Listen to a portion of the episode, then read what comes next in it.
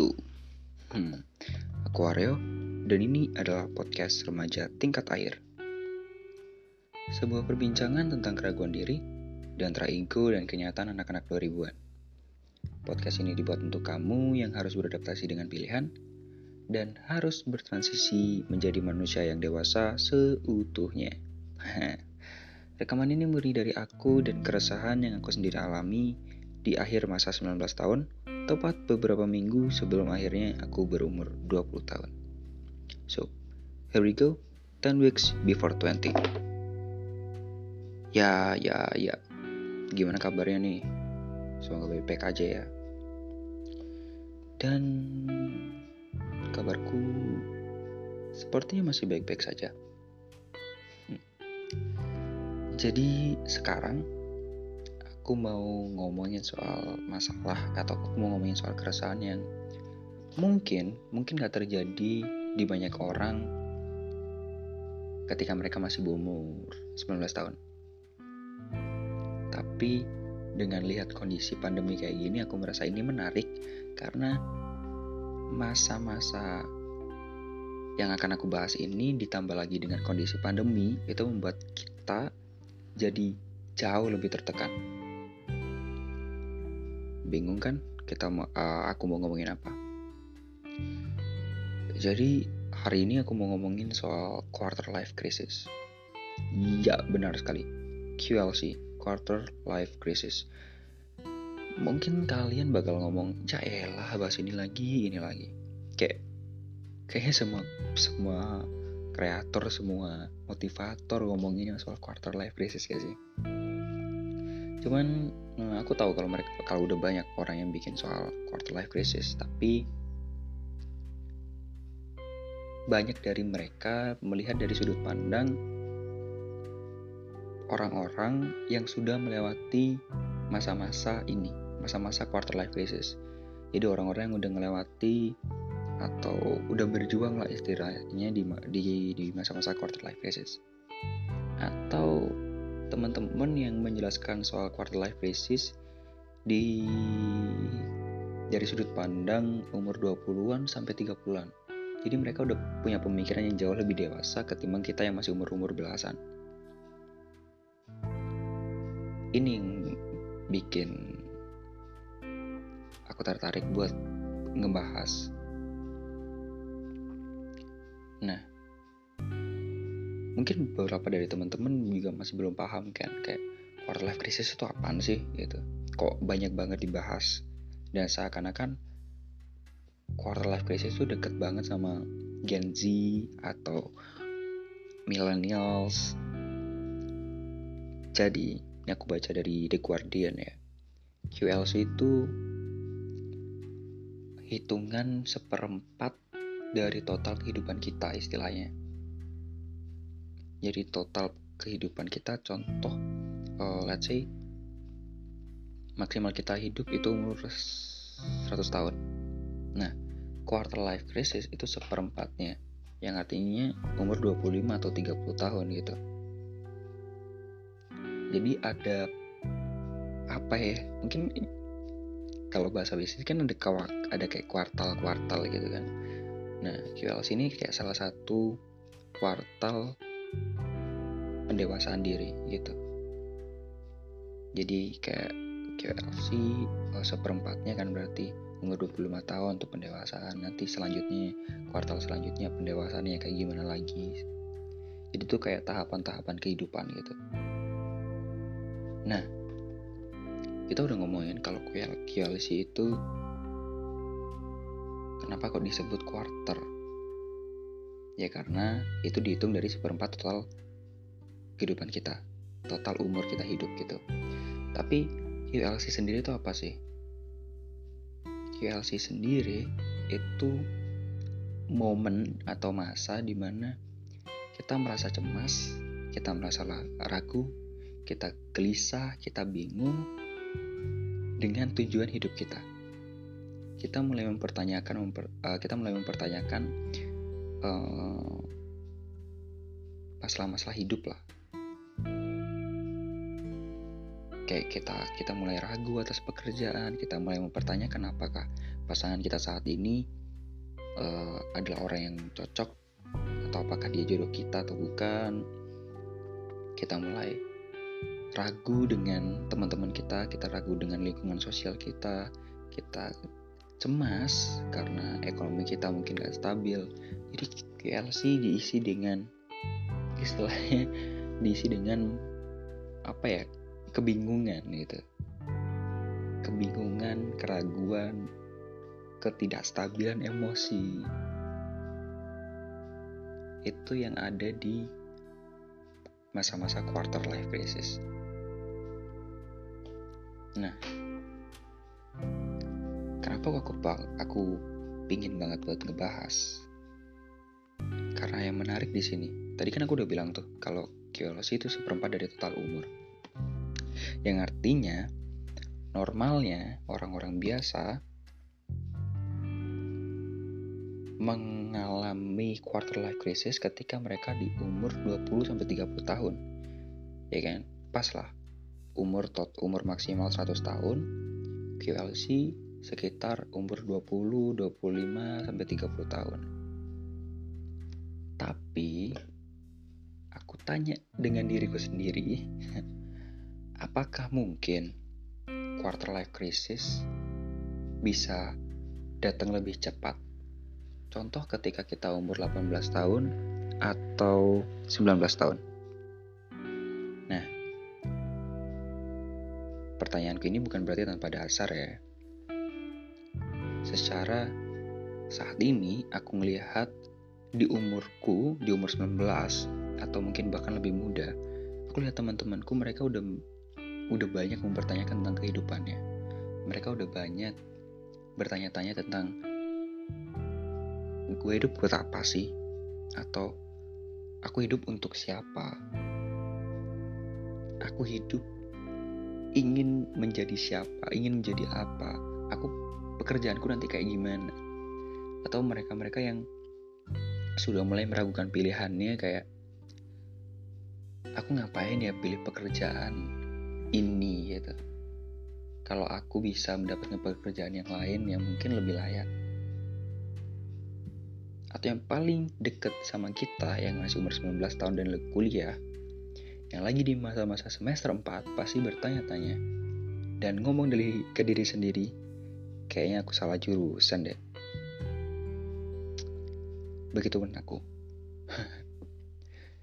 Kita udah udah merasa bosan dengan apa yang dengan rutinitas yang sama selama beberapa tahun, mungkin selama dua atau tiga tahun setelah kita lulus SMA. Kita mulai mempertanyakan pilihan-pilihan yang sebenarnya kita buat sendiri dan pada masa kita pada waktu itu, pada waktu kita memilih hal tersebut, kita merasa yakin banget. Aku yakin aku akan mengambil jurusan ini gitu. Kita merasa ini jurusannya aku banget lah. Dan juga kalau buat teman-teman yang kerja, teman-teman udah yakin bahwa kerjaan ini akan membawa teman-teman capai mimpi kalian. di umur 19 tahun atau bahkan lebih muda. Saat ini, generasi kita udah mempertanyakan hal-hal itu.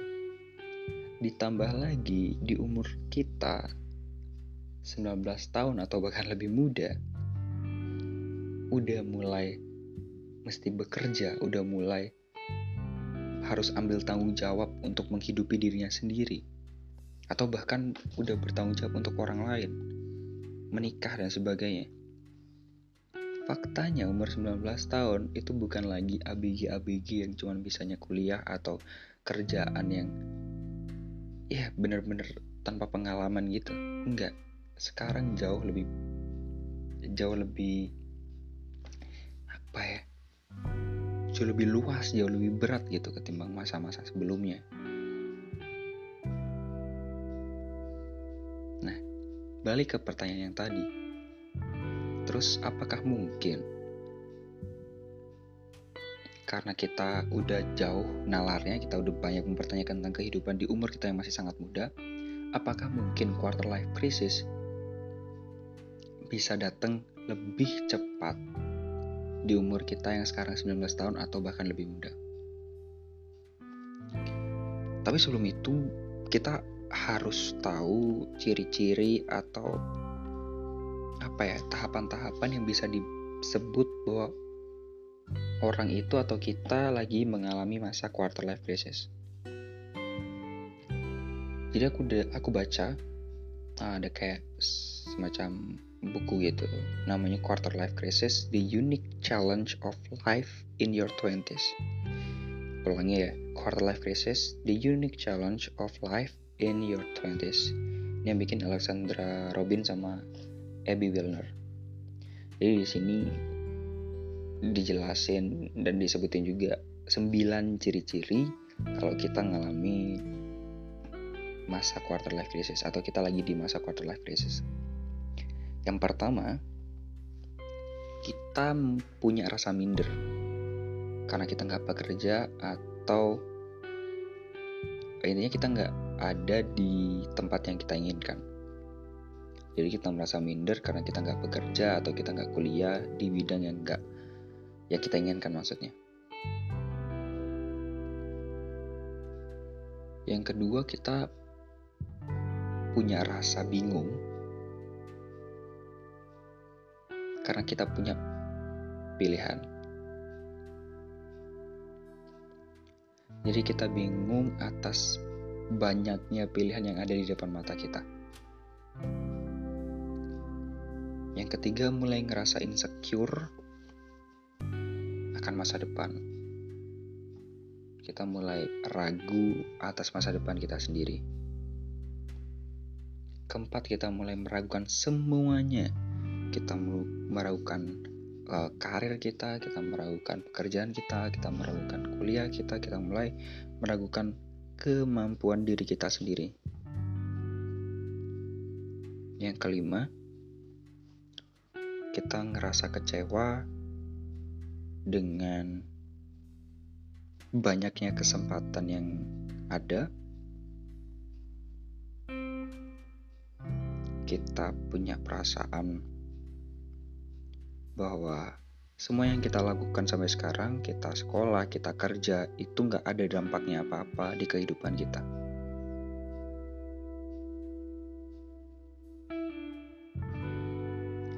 Yang keenam, kita merasa nggak punya rencana. Kita nggak tahu harus ngapain ngapain ngapain ngapain.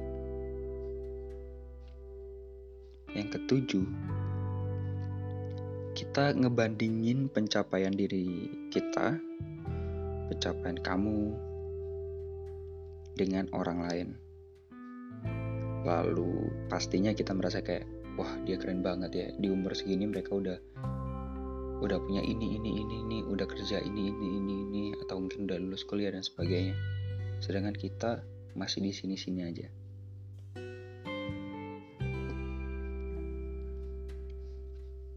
Yang kelapan, mulai ngerasa stres dan terisolasi. Artinya mulai nggak apa ya? Mulai nggak aktif di kehidupan sosial. Kita mulai merasa kita dijauhin. Dan semacam itu. Meskipun faktanya enggak dan yang terakhir adalah kita nggak merasa senang dengan proses.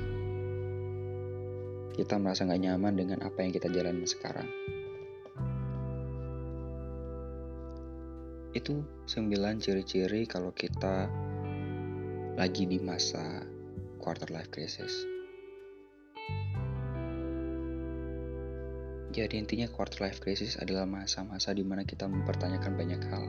Kita mempertanyakan tentang kedewasaan kita, kesuksesan kita kayak gimana nantinya, oh, bagaimana soal masa finansial kita, biaya hidup mulai berdatangan, kita harus punya tanggung jawab atas itu, kita mulai hilang arah, kita nggak tahu tujuan kita hidup atau kerja atau kuliah untuk itu untuk apa. Selain untuk sekedar lulus dan dapat gaji itu tujuan kita melakukan itu tuh apa sih? Atau mungkin teman-teman udah ngerasa stuck, udah ngerasa berhenti di satu posisi tertentu dan udah nggak nggak ada apa ya, nggak ada harapan atau udah bingung mau mencapai apa lagi. Terus di masa-masa quarter life crisis kita udah dihadapkan dengan banyaknya tanggung jawab atas uh, pilihan kita, pekerjaan kita, karir kita, atau mungkin juga teman-teman yang kuliah. Meskipun baru awal, awal tapi aku udah menemukan beberapa jawaban bahwa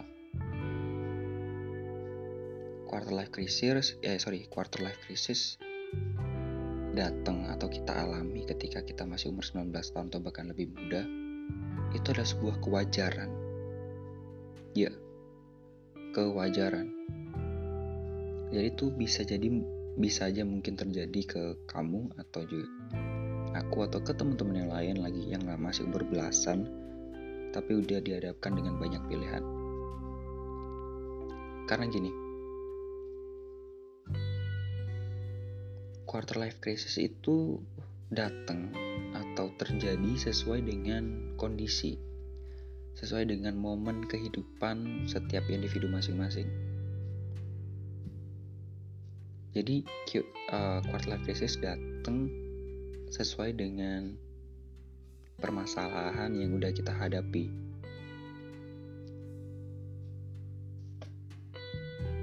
Mungkin di di umur sebelum umur 20 sebagian dari kita atau mungkin kamu udah menghadapi ke apa ya udah dihadapkan dengan perceraian orang tua udah dihadapkan dengan harus bekerja biar bisa tetap hidup harus dihadapkan dengan fakta bahwa orang tua kita udah meninggal gitu atau masalah keluarga yang akhirnya membuat kita mengambil tanggung jawab lebih atas diri kita sendiri dan juga orang lain. Atau kita yang harus menentukan pilihan sendiri tanpa andil orang tua atau mungkin orang-orang tersayang kalian.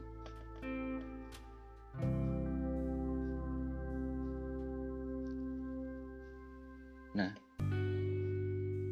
hal-hal itu kan terjadi uh,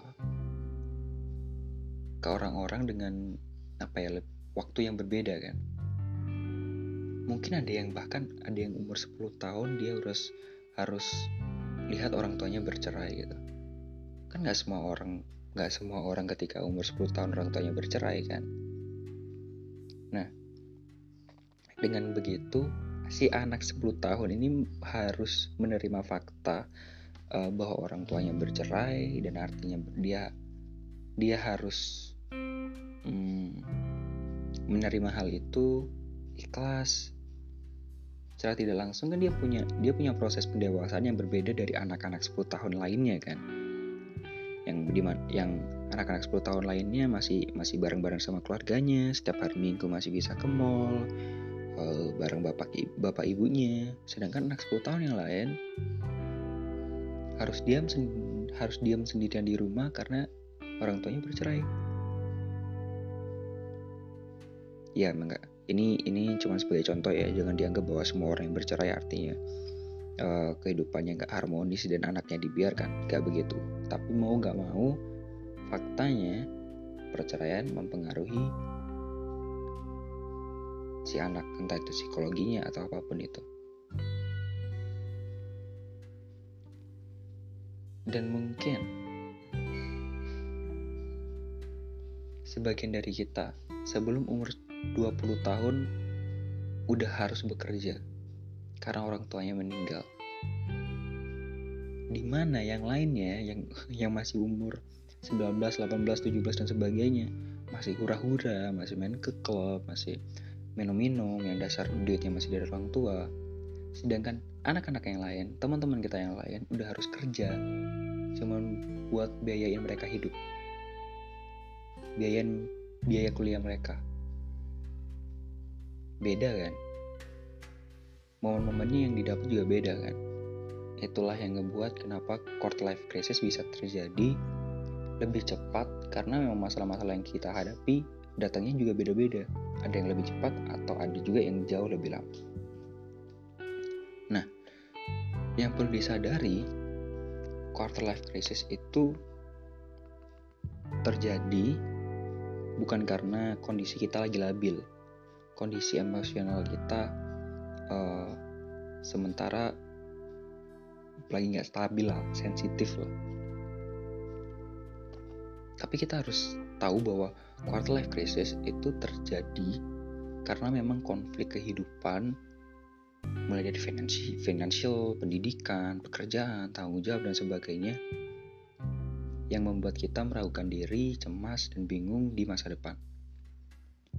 Jadi dimasukin QLC atau QLC datang itu bukan karena emosi kita lagi emosional aja. Kita di umur 19 tahun nih lagi lagi gak stabil, lagi lagi gampang-gampangnya marah, gampang-gampangnya bingung, gampang-gampangnya kebawa perasaan gitu kan. Enggak, bukan karena uh, masalah itu, tapi QLC quarter life crisis datang karena emang konflik kehidupan datang lebih cepat ke kita.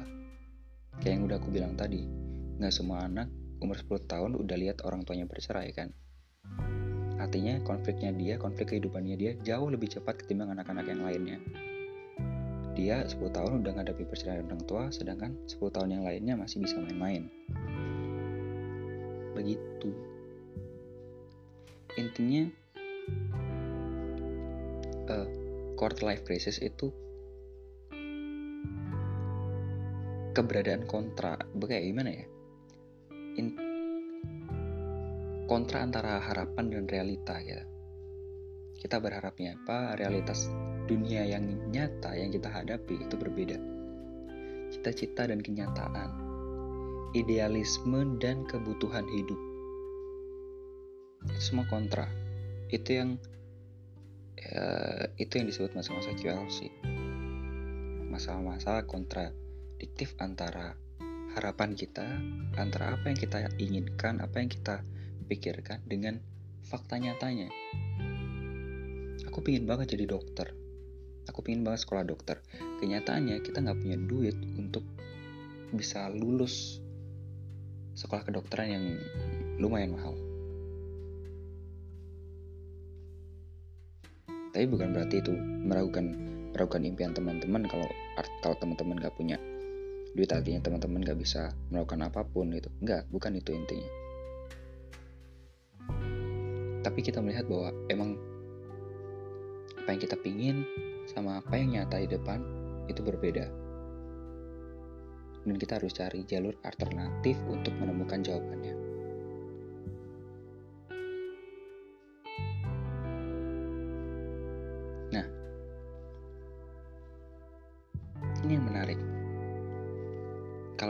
dibandingin sama hmm, teman-teman yang umurnya udah 20 atau 30 tahun tahun.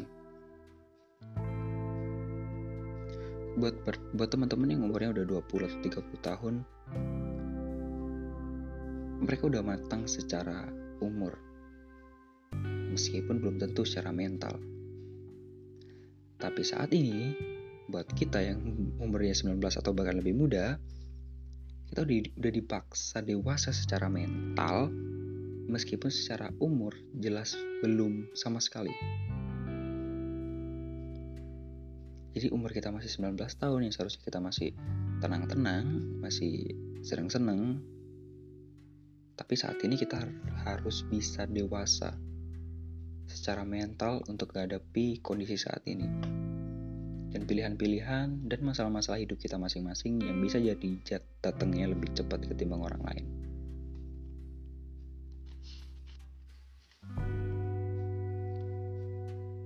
Terus, bisa nggak kita kabur? Bisa nggak kita bebas dari masa quarter life crisis? Aku nggak pingin ada di masa di mana aku meragukan diriku sendiri.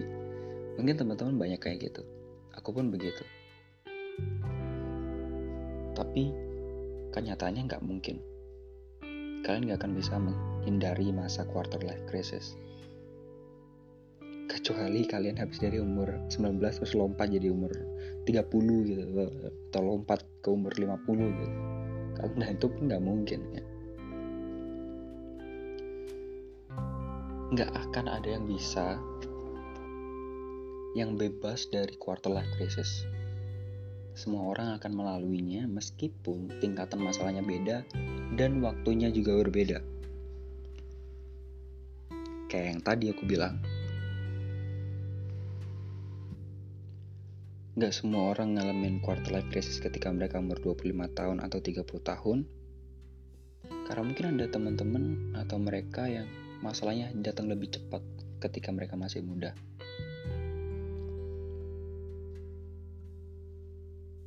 Dan buat teman-teman yang takut masa-masa ini datang ke, ke kalian, aku cuma ngomong kalau kalian nggak perlu takut. Karena krisis ini, momen ini justru ngasih kita keuntungan. Pasti bingung kan? Keuntungan apa orang kita justru bingung, kita justru meragukan pilihan kita sendiri kok malah dapat keuntungan. Uh, aku jawabnya ya jelas jelas kalian bakal dapat keuntungan karena dari quarter life crisis kita kita mungkin akan kehilangan arah gitu kita mungkin akan bingung tujuan hidup kita apa tapi lewat quarter life crisis, lewat masa-masa yang sulit ini, kita bisa ini bisa menjadi titik awal kita untuk melakukan pencarian jati diri. Ya kan?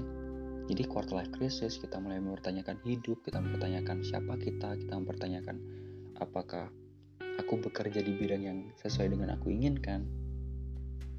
Artinya kalian dan aku atau atau teman-teman berproses kan berproses untuk menemukan jawaban-jawaban dari pertanyaan kita sendiri. Secara tidak langsung, kita akhirnya menemukan jati diri kita itu siapa. Setelah semua masalah itu terjawab ya, setelah semua pertanyaan itu terjawab. Dan dengan menemukan jati diri, dengan proses kita mencari jati diri, dan menemukan jawaban atas pertanyaan-pertanyaan hidup kita, kita itu kita udah melalui masa-masa pendewasaan. Setelah itu kita akan jauh lebih dewasa lagi, kita jauh lebih bijaksana lagi dengan untuk menghadapi masalah-masalah yang ada di depan kita.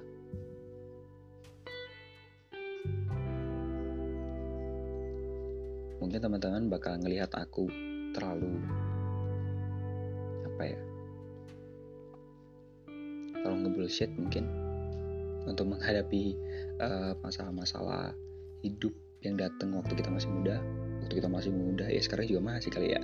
Sorry sorry. Maksudnya hmm, waktu kita di umur umur segini gitu. Terlalu ambisius gitu.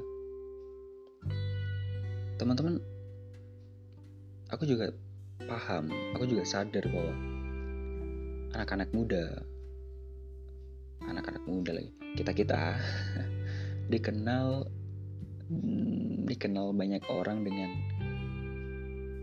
uh, hobi kita, kesukaan kita berpindah-pindah dalam konteks ya, dalam konteks pekerjaan, dalam konteks kuliah, dalam konteks hobi. Intinya kita kita nggak bisa stuck dalam satu tempat yang sama.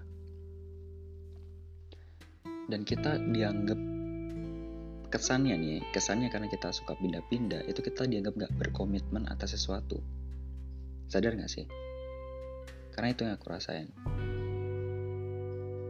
Padahal kalau kita berpindah-pindah dan dianggap tidak berkomitmen itu, sebenarnya kita berusaha untuk mencari tujuan hidup.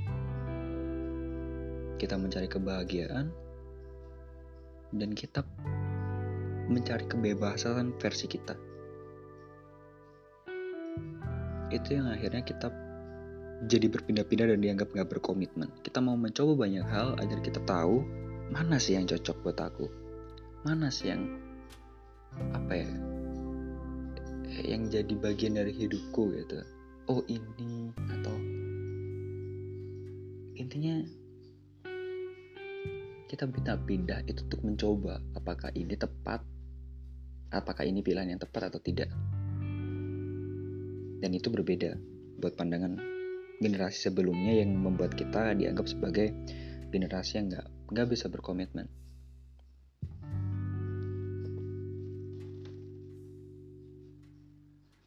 Dan masa-masa quarter life crisis itu masa-masa di mana kita bisa jujur ke diri sendiri. Kita mulai mengevaluasi berdasarkan kondisi kita saat ini.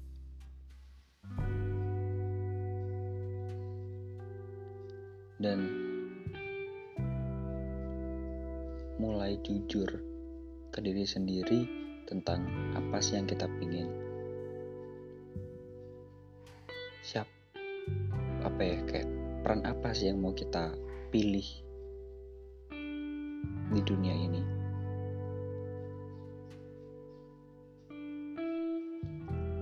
Dan pertanyaan-pertanyaan itu pertanyaan-pertanyaan uh, sorry pertanyaan-pertanyaan mendasar tentang kehidupan yang nantinya akan terjawab percaya deh kita nggak akan bakal lupa dengan jawaban-jawaban itu kita nggak akan lupa dengan jawaban tentang apa sih yang kita inginkan atau siapa sih kita ingin menjadi gitu kita nggak akan lupa dengan jawaban-jawaban itu karena itu jadi titik awal pendewasaan pencarian jati diri dan mungkin bisa jadi pintu awal petualangan kehidupan yang jauh lebih luas ketimbang saat ini.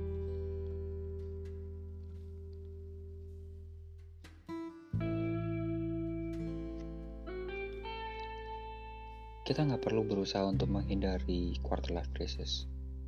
Karena semakin kita ngelawan, semakin kita berusaha menghindari, semakin kita nggak menemukan penyelesaiannya. Karena apa? Karena kita kabur. Sedangkan masalah-masalah itu datang kita kabur, masalah datang kita kabur. Kapan kita dewasa kalau kita nggak menghadapi masalah-masalah itu? Kapan kita bisa menemukan jawaban kalau kita tidak mencari jawaban itu dan kita memilih untuk kabur?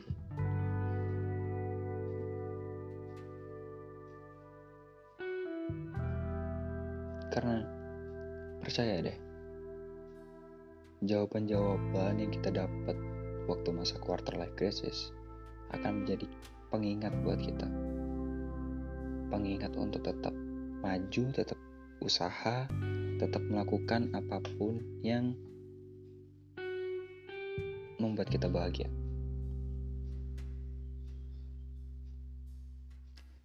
Jadi, buat kamu yang saat ini lagi di titik terendah kalian setidaknya dalam kurun waktu 19 tahun masa hidup kita ya.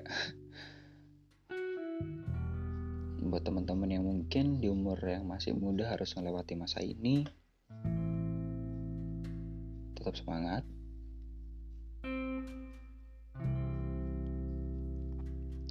Dan ada beberapa hal yang bisa kalian lakukan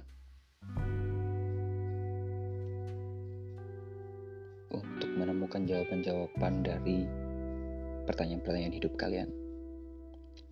Yang pertama, ini tips ya. Yang pertama, fuck everyone. Yuk, bener. Maksudnya adalah masa bodoh sama sama semua orang. Masa bodoh dengan perkataan mereka, masa bodoh dengan kelakuan mereka, kamu cuma perlu fokus sama dirimu sendiri.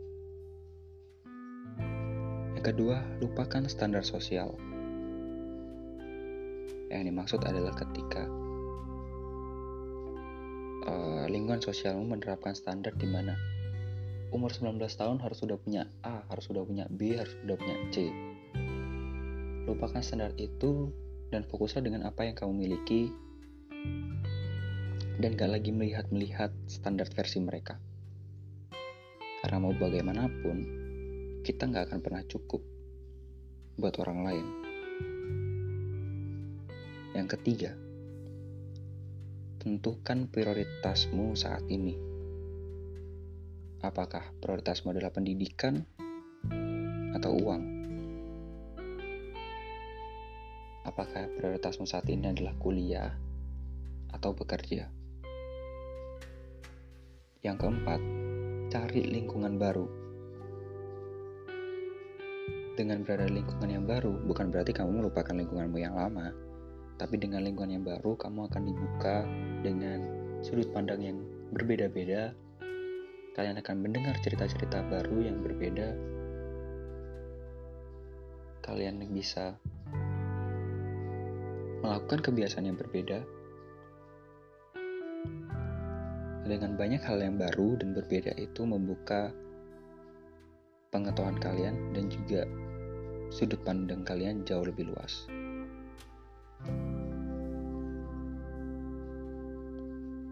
Yang kelima, kamu harus tahu apa mimpi terbesarmu.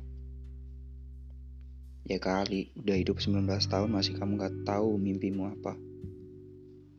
Karena dengan menentukan atau tahu mimpimu apa, kamu bisa tahu hal-hal apa yang bisa kamu lakukan agar mimpimu bisa terjap bisa tercapai. Kalau mimpi aja nggak ada, gimana bisa tahu bisa dapetin dapetinnya gimana ya kan? Kalau kalian nggak punya mimpi, semua yang kalian lakukan bakal jadi abu-abu. Bakal jadi nggak berarti. Karena nggak tahu finishnya kapan finishnya dalam bentuk apa.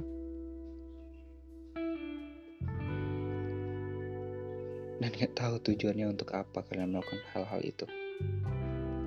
Jadi harus tahu apa mimpi terbesarmu.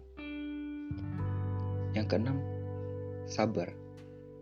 Ya sabar dan biarkan masalah-masalah mengalir seperti seharusnya. Teman-teman gak perlu berusaha untuk melawan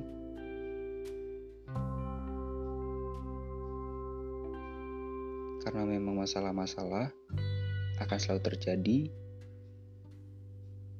Hanya waktunya aja yang berbeda. Toh kalau kalian kalau masalah itu nggak datang sekarang besok juga bakal datang sama aja kan. Apa bedanya dengan kita nyelesain sekarang dengan nyelesain besok? Hanya waktu. Tapi masalahnya tetap yang ketujuh jangan biarkan orang lain yang menentukan apa yang terbaik buat kamu. Jangan biarkan orang lain menentukan jalan hidupmu. Tapi jangan lupa